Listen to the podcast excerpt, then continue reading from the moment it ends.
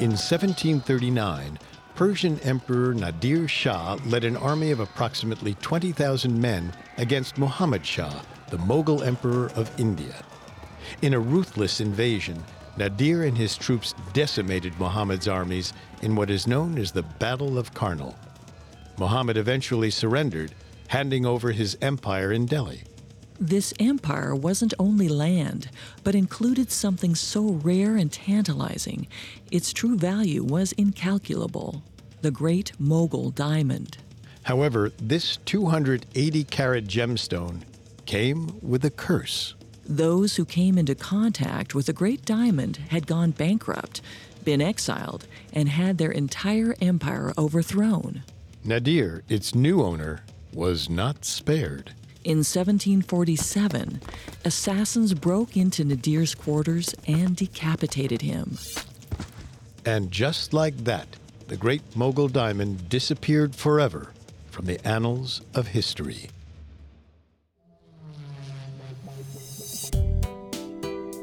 Hi, I'm Molly. And I'm Richard. Welcome to Gone, the show where we search for everything missing. Every other Monday, we examine mysterious disappearances and the theories they spawned, from the Amber Room to Michael Rockefeller, Picasso paintings to the Etruscan language, the Roanoke colony to the lost Russian cosmonauts. If it's gone, we're looking for it. You can find previous episodes, as well as Parcast's other podcasts, on your favorite podcast directory. Some of you have been asking how you can support Gone. If you enjoy the show, the best way to support us is to leave a five star review wherever you listen. Today, we will be looking into the 1747 disappearance of the Great Mogul Diamond, which arose from the dirt of a dried riverbed in India and became one of the world's most puzzling precious stones. The Great Mogul Diamond had a brief and troubling history. It was kept as a testament to its owner's wealth and power. But it was never in the same hands for long. The brilliant diamond witnessed this exile of kings and the fall of empires. But in 1747, after the assassination of its final owner, all records of the diamond virtually disappeared. How could such a grand treasure be so quickly lost to time?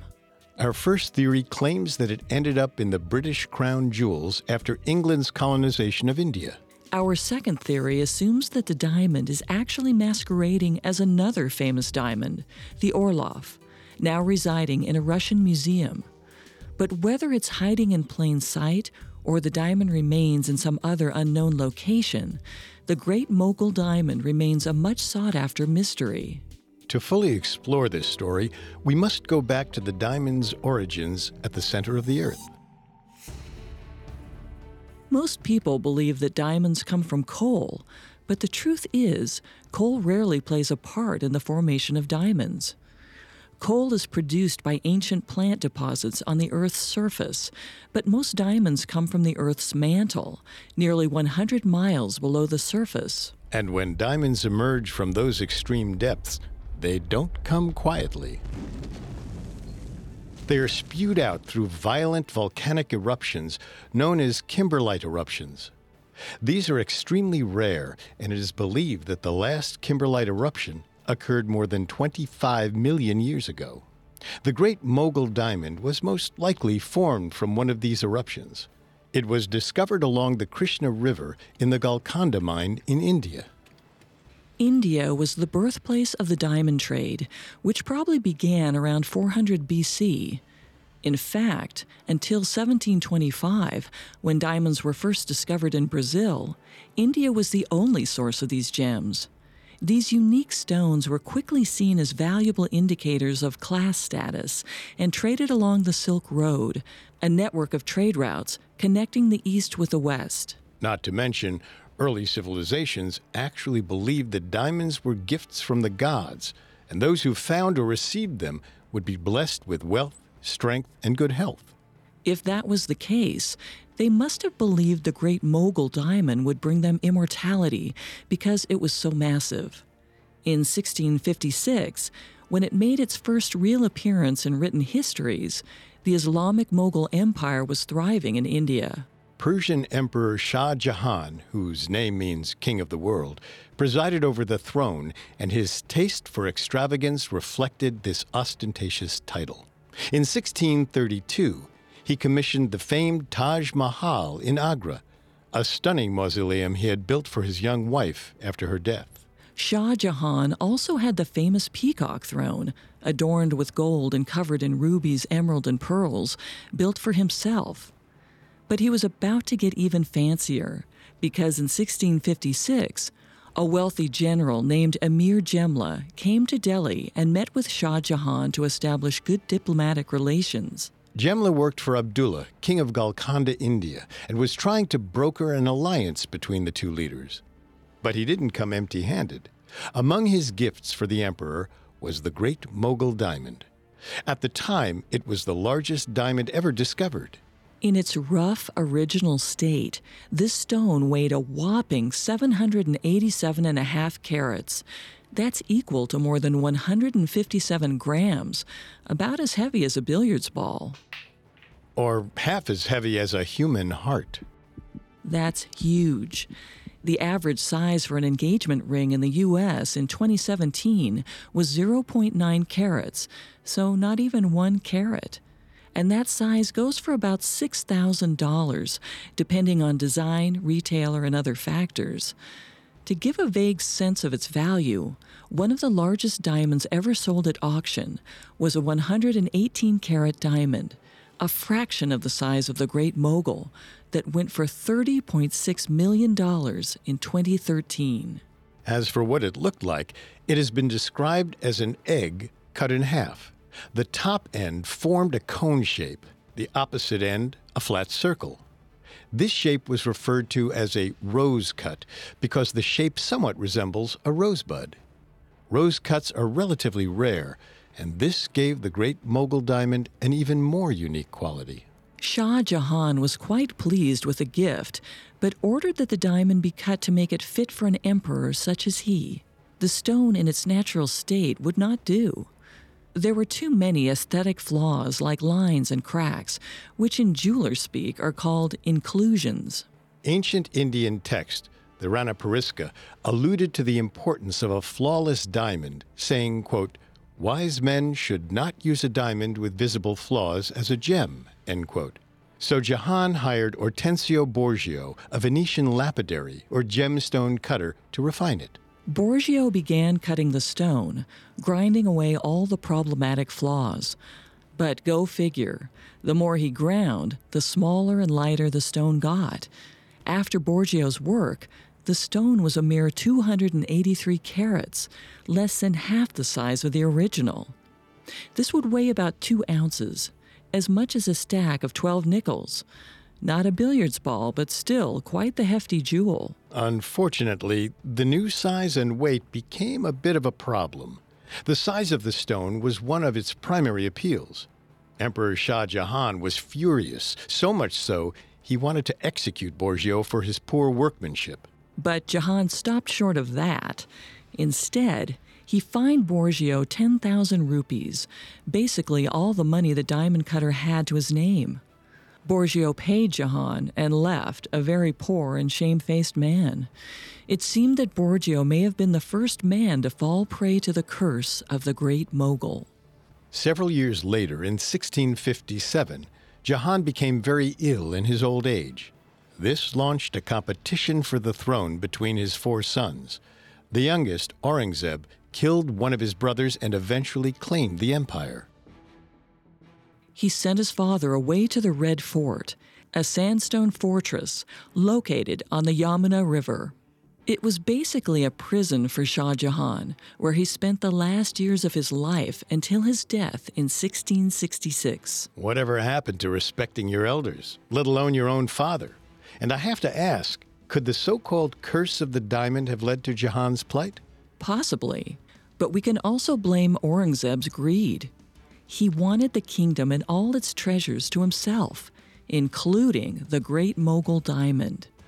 Aurangzeb kept all that he wrongfully inherited in a special chamber in the palace. He was very proud of it. His collection caught the eye of a famous jewel merchant from France named Jean Baptiste Tavernier.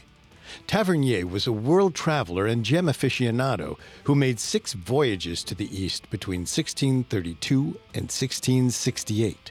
He wrote extensively about his experiences, eventually publishing the two volume book, The Six Voyages of Jean Baptiste Tavernier. It became a bestseller and was translated into four languages in his lifetime. This man was so obsessed with diamonds that he traveled at his own expense in search of them and reveled in the opportunity to study them. Since only royalty and the extremely affluent could get hold of such prizes, Tavernier met with a lot of important global leaders. He was known internationally for his expertise in gemstones. One such leader was Shah Jahan's son, King Aurangzeb, who led Tavernier get acquainted with the great Mughal diamond. Officers escorted Tavernier into a small chamber where the king was sitting on his throne. Tavernier then met the chief keeper of the jewels, Akel Khan, who commanded four eunuchs to fetch the stones. They brought the gems out on gilded wooden trays covered with red velvet cloths to protect them. Such presentation, and understandably so. Tavernier was awed by all this and documented the experience, writing, quote, the first piece which Akel Khan put in my hands was the great diamond, which is a round rose cut very high on one side. On the lower edge, there is a slight crack and a little flaw in it. Its water is beautiful. Unquote. Water refers to a diamond's degree of brilliance. So, according to Tavernier, the Great Mogul was extremely bright and sparkly, to put it in simpler terms. It made quite the impression on him, and he forever immortalized it by drawing a sketch of it in his book. After this, Tavernier continued on his journey of jewels, leaving the great mogul behind. Better to have loved and lost than never to have loved at all, they say. The diamond remained with the Mughal Empire, passing hands to an emperor by the name of Muhammad Shah in 1719, a little over 50 years after Aurangzeb ruled the region but it would not stay with this new leader for long. Perhaps we have the curse to blame for that, because Emperor Muhammad Shah was in for a world of trouble. Could the great Mogul diamond have been responsible for the fall of Muhammad Shah's empire? We'll find out after the break. Now, back to the story.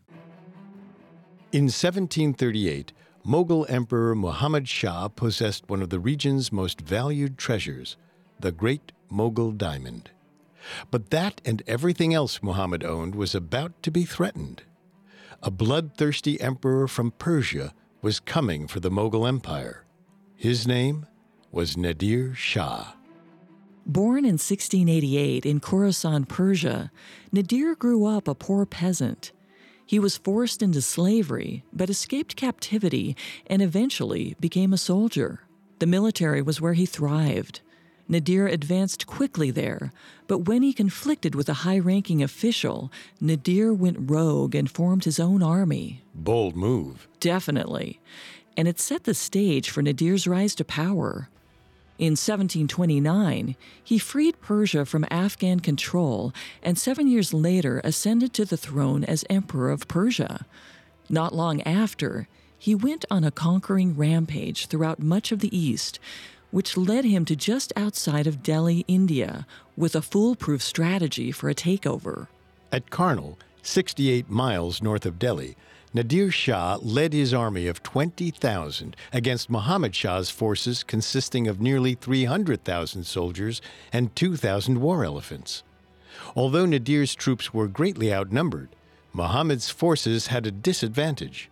Their artillery was fairly antiquated, much too heavy and hard to maneuver. Nadir Shah, ever the military strategist, used a three prong approach dividing his limited troops into three main sectors. Using one of these lines of offense as a diversion, Shah commanded an ambush, and it was downhill for the Mughal troops from there. The Persians defeated their enemy within three hours of the battle's start. This was the beginning of the end of the Mughal dynasty. Muhammad Shah soon handed over his empire to Nadir. Soon after, Nadir began enforcing strict laws and taxation on citizens. The Persian military presence was oppressive, and soldiers were quick to punish civilians. This, in turn, catalyzed an uprising as civilians fought back, killing Nadir's men. When Nadir himself rode out from his newly claimed palace, a man fired a musket at him, narrowly missing him. This was the last straw, and it drove Nadir to seek safety at the top of a mosque. Once there, he ordered his men to enter all the areas where Persian soldiers were being attacked and kill every civilian inside. He raised his sword, which signaled the start of a massacre. Around 30,000 civilians, including women and children, were killed by Persians. After the bloodshed, Nadir had his men plunder all the riches and treasures of the Mughal dynasty, stealing the famous peacock throne and, of course, the legendary Great Mughal Diamond. Sadly, Nadir's bloodlust only increased as he traveled the lands to gain more territory. He loved war, and he took pride in decimating villages and cities. At one point, when told that there would be no war in the afterlife, Nadir responded with, quote, How can there be any delights there? End quote.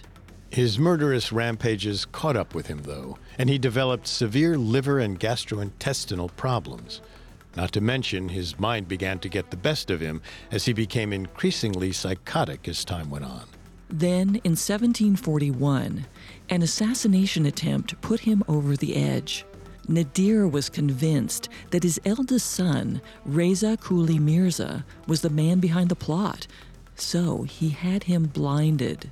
Six years later, after Nadir's physical and mental states continued to deteriorate, several of his commanders entered his private quarters while he slept. Once there, they attacked him, but he awoke and fought back. He killed two of them, but the others managed to cut off his head. Thus, in 1747, Nadir Shah's violent reign came to an end.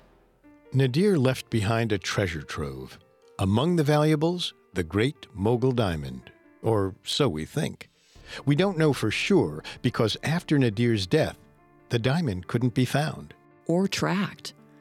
Where did that majestic stone sneak off to? Was it strategically taken, or did it simply get lost in the mix? One thing to note is that the Great Mogul Diamond is only called that in Jean Baptiste Tavernier's report. That's the name he gave it. Many believe that the Great Mogul Diamond could have become the Kohinoor Diamond. The Great Mogul Diamond disappeared from written history, leaving no track record. So when a similar diamond popped up in British records, some historians and jewelers suggested it was actually that same stone making a reappearance.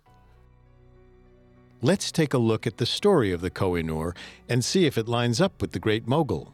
First of all, Kohinoor means mountain of light in Persian.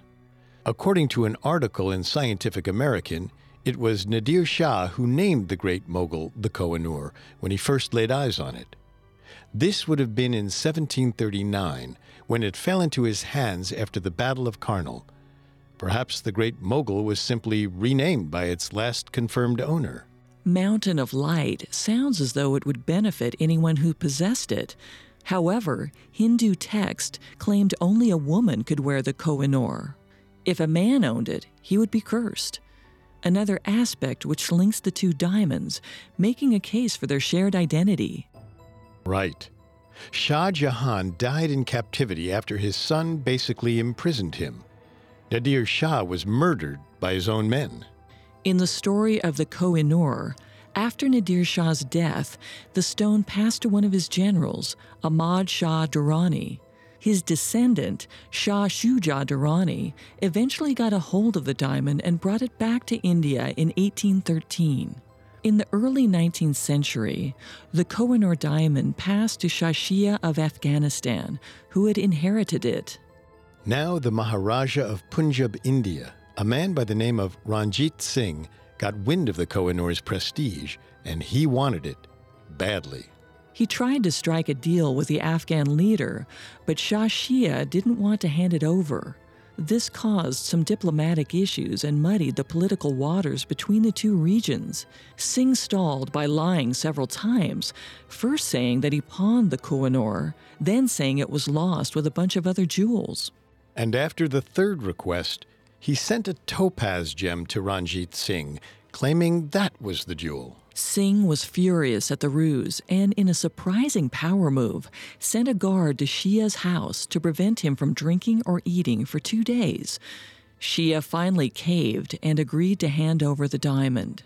And so it made its way to a new owner yet again. In 1843, Duleep Singh, the last of Ranjit Singh's sons, became the ruler of Punjab and inherited the Kohinoor. He was only 10 years old at the time. While this was going on, the British of the East India Company and the Sikh Empire were entangled in a series of wars for control of the continent.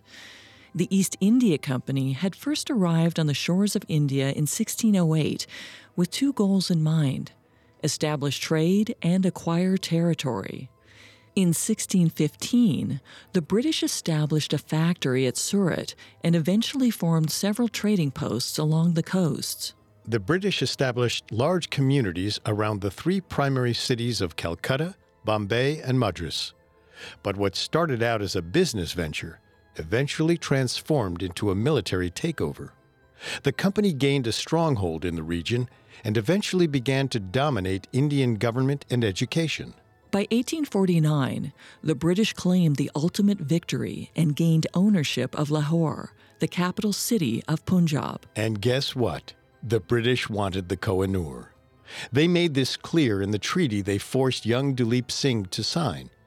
Part of the treaty read, quote, The gem called the Kohinoor shall be surrendered by the Maharaja of Lahore to the Queen of England. Once surrendered, the diamond was put in supposedly safekeeping. It was weighed at 187 carats, which is almost 100 less than the last weight of the Great Mogul. So, if the Kohinoor is the Great Mogul diamond, it would have been cut sometime in the century between Shah Nadir's murder and the British acquisition of the diamond. It seems odd that any owners would want to cut the diamond. While Tavernier did note a slight flaw that an owner might have wanted to remove, cutting the diamond that severely seems illogical. Losing so many carats would certainly sink its value. But there are eerier similarities between the Great Mogul Diamond and the Kohinoor. Once it was weighed, three members of the British government at Punjab were tasked with holding the Kohinoor until they were ordered to do otherwise. One of those men, John Lawrence, would be the one to keep it on his person.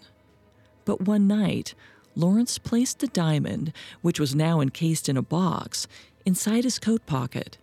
However, when he changed for dinner and removed his coat, he forgot to transfer the diamond. About six weeks later, the men received a message that Queen Victoria wanted the diamond immediately.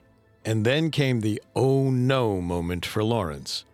He didn't know where the diamond was. We'll find out where the diamond went after the break. Now, back to the story. In 1859, John Lawrence, tasked with protecting the Kohinoor diamond, had forgotten it in his coat pocket several weeks earlier. And now the Queen of England herself was ordering it to be delivered to her as soon as possible. Pretending he knew exactly where it was, Lawrence quickly ran to find his servant and asked if he had found anything in his coat pocket weeks earlier. The servant replied, Yes, I found it and put it in one of your boxes. The servant brought the box to him, and Lawrence opened it to find the diamond safe and sound. Wow. Can you imagine the relief Lawrence must have felt? What a close call. Indeed, it was. It could have easily been stolen or lost, and that would have been a hefty price to pay. Now that the diamond was located, it was on its way to England. But first, it had to survive the streets of Bombay, India, and some of its rougher areas. It passed through unscathed, and once it reached London, it was put in an iron box and deposited in the government treasury. On July 3, 1850, the deputy chairman hand delivered it to Buckingham Palace for the Queen. But as it crossed into Britain's epicenter, it brought with it the whispers of suspicion. The legend of this diamond, that it carried a bad luck curse, became a rumor that swept the nation, and many were wary of its potential power. This curse is reminiscent of the curse that came with the Great Mogul diamond. The similarities between that and the Kohinoor are stacking up, and this curse only made the Kohinoor more alluring in England. It debuted in the Great Exhibition in the Crystal Palace in Hyde Park. People came in droves to view it. It was the toast of the town. But then people started to talk and criticize the diamond. The main note was that it didn't shine as brilliantly as everyone had hoped. And there was one important man who agreed with this sentiment Prince Albert, Queen Victoria's husband. So he ordered it be recut and polished. Prince Albert hired a Dutchman named Voorzanger, a reputable diamond cutter, who traveled to London to do the work. This process took 38 days. The gem now weighed 105 carats, but the recutting allowed its face to refract more light, so it appeared to be brighter and more brilliant. Queen Victoria began wearing it as a brooch.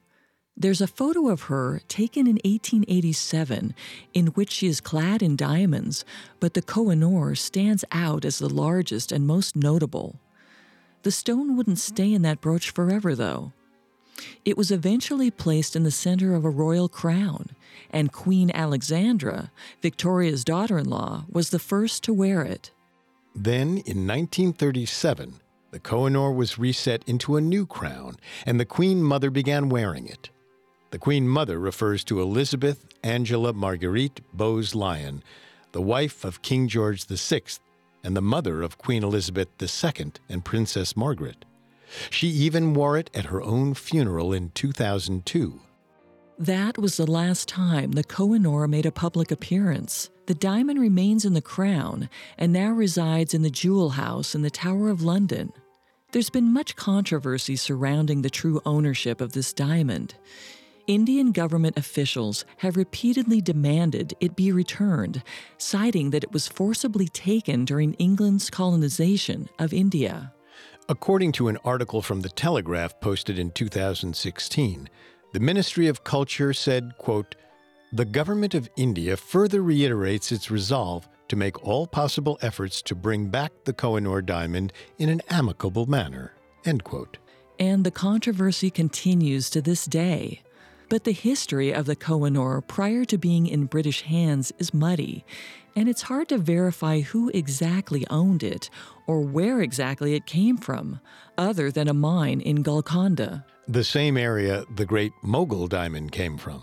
Could this mean that the Kohinoor was indeed the Great Mogul diamond at one point?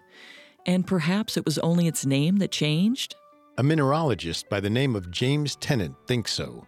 He believes that the Kohinoor displays similarities to the Great Mogul described by expert jeweler Jean Baptiste Tavernier during his study of it. Tennant writes, quote, the Kohinoor had a flaw near the summit, which, being on a line of cleavage parallel to the upper surface, may very possibly have been produced when the upper portion was removed. End quote. If you'll recall, much of the Great Mogul was removed in the mid 1600s when Shah Jahan had it recut. However, the Kohinoor's weight never matched up with the Great Mogul. According to record, the last known weight of the Great Mogul was 283 carats, but when the Kohinoor made it to England, it was only 187 carats. Some historians believe that this is because Jean Baptiste Tavernier may have recorded an inaccurate weight when he wrote about the Great Mogul in his report. Interesting.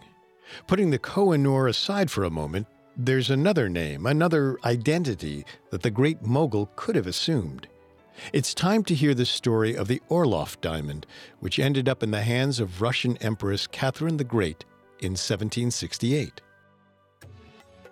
This story is steeped much more in mystery, legend, and criminal intrigue, and it begins in the temple of Srirangam in southern India.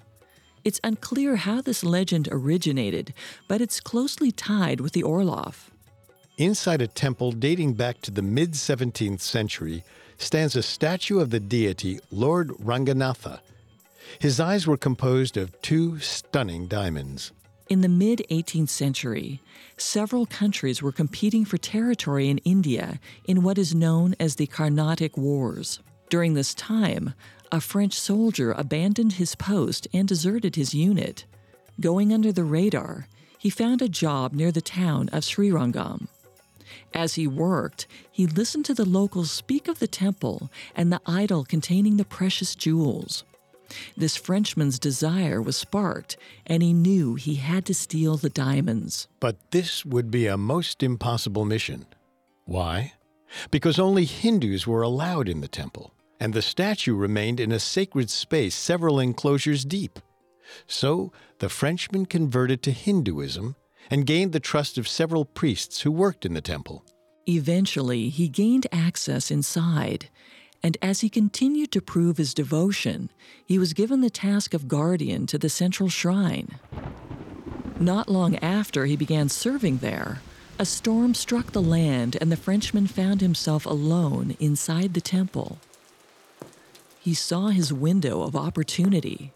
He approached the statue, stared up at the gleaming diamond eyes, and began to pry one from its socket until it came free.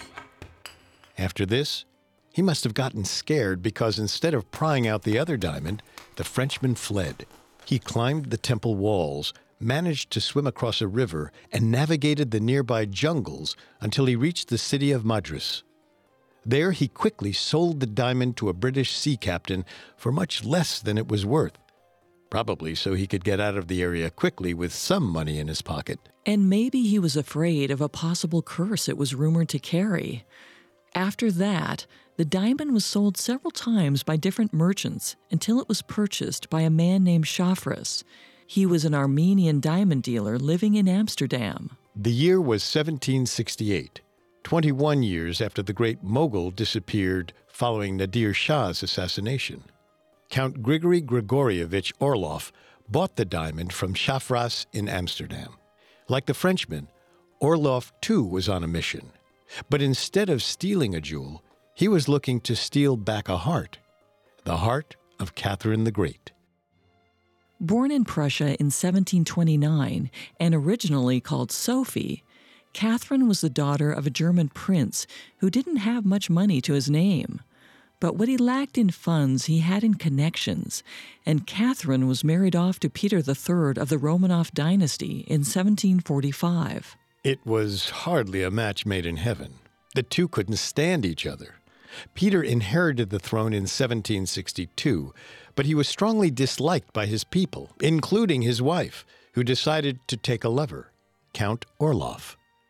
They began an affair, and with the help of a secret group of conspirators, planned the assassination of her husband, Peter.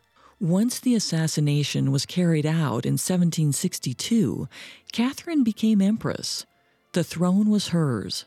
It was a new horizon involving new responsibilities and new desires. Orloff became a thing of the past for her. She had her eyes set on new suitors. Orloff was crushed. He was determined to win Catherine back, and that's what led him to the jeweler named Shafras who showed him the stunning rose cut diamond. He bought it immediately and had it sent to Catherine. While she accepted the diamond with much delight, she didn't rekindle her romance with Orloff. But she did shower him with lavish gifts, as she did with all her lovers. That was the end of their story, but not the end of the diamonds. It was placed in the imperial scepter, a metal rod wielded by the person in power the diamond remains in the scepter, which is displayed in the Diamond Fund in the Kremlin Museum in Russia. Now, there are a number of reasons why some historians have claimed this diamond could be the Great Mogul. First is the striking similarity between the Orloff and the drawing done by Jean Baptiste Tavernier back in 1665. Both diamonds have the same half egg shape. Both are rose cut stones with similar facets, and their coloring. Both diamonds are described as white with a hint of the slightest blue. But there's a specific detail that seems to really intrigue historians. Tavernier wrote about it, saying there was a slight crack and flaw at the bottom of the Great Mogul. There also happens to be a slight indentation at the base of the Orloff that could be this very flaw. The weight of the Orlov is about 190 carats, slightly more than the Kohinoor was when it first came to England. However, neither diamond matches the supposed weight of the Great Mogul. Various jewel experts and historians have debated whether the Great Mogul might have taken on a new identity following the chaos of war. Yet there's another theory that has been tossed around that the Great Mogul was cut into several smaller pieces and all those pieces went their separate ways. While this is possible, it seems as though whoever came into possession of the Great Mogul would want to preserve its grandiosity to maintain its value which leaves us with the likely scenario that the Great Mogul adopted a new name and is hiding in plain sight. The question is, which name did it take? I think it makes the most sense that the Great Mogul became the Kohinoor. Nadir Shah, who acquired the Great Mogul after defeating Muhammad Shah, called it the Koh-i-Noor because it reminded him of a mountain of light. Also, when drawings were done of the Kohinoor in England, it had a similar diameter to the Great Mogul when drawn by Jean Baptiste Tavernier. You make some good points, but I have to say I think it's a stronger possibility that it became the Orloff. I say this because of the color. The Koh-i-Noor is simply a white diamond, no noticeable bluish tinge, but the Orloff has that blue coloring attributed to the Great Mogul. The diamonds also share the unusual rose cut, and the Orloff diamond closely resembles Tavernier's drawing. Well, I guess we have to acknowledge that there's no definitive answer. But I will say this if you'll recall, the Great Mogul diamond supposedly carried with it a curse that its owner would face terrible misfortune if the owner was a man. But any female owner would be immune to the curse and actually prosper. If we look back at the history of the Kohinoor, especially the female leaders who wore it, we see a long line of British women surviving and thriving. Queen Victoria, Queen Alexandra, Queen Mary, the Queen Mother, and, even though she doesn't wear it, the diamond's current owner, Queen Elizabeth II, is the longest reigning monarch since Queen Victoria. So, if you believe the two diamonds are one and the same, you're admitting that you buy into the legend of its curse. I guess I am, yes. Well, whatever the true identity of the Great Mogul is now, we know the Great Mogul, in all its brilliance, despite its so called imperfections, sparked greed. It fed into human hubris. It was one of the most coveted rewards in the spoils of war. It saw many wars, deaths, and assassinations. Through its sometimes tragic, always tense history, the great mogul diamond has probably stood witness to more than we can even imagine.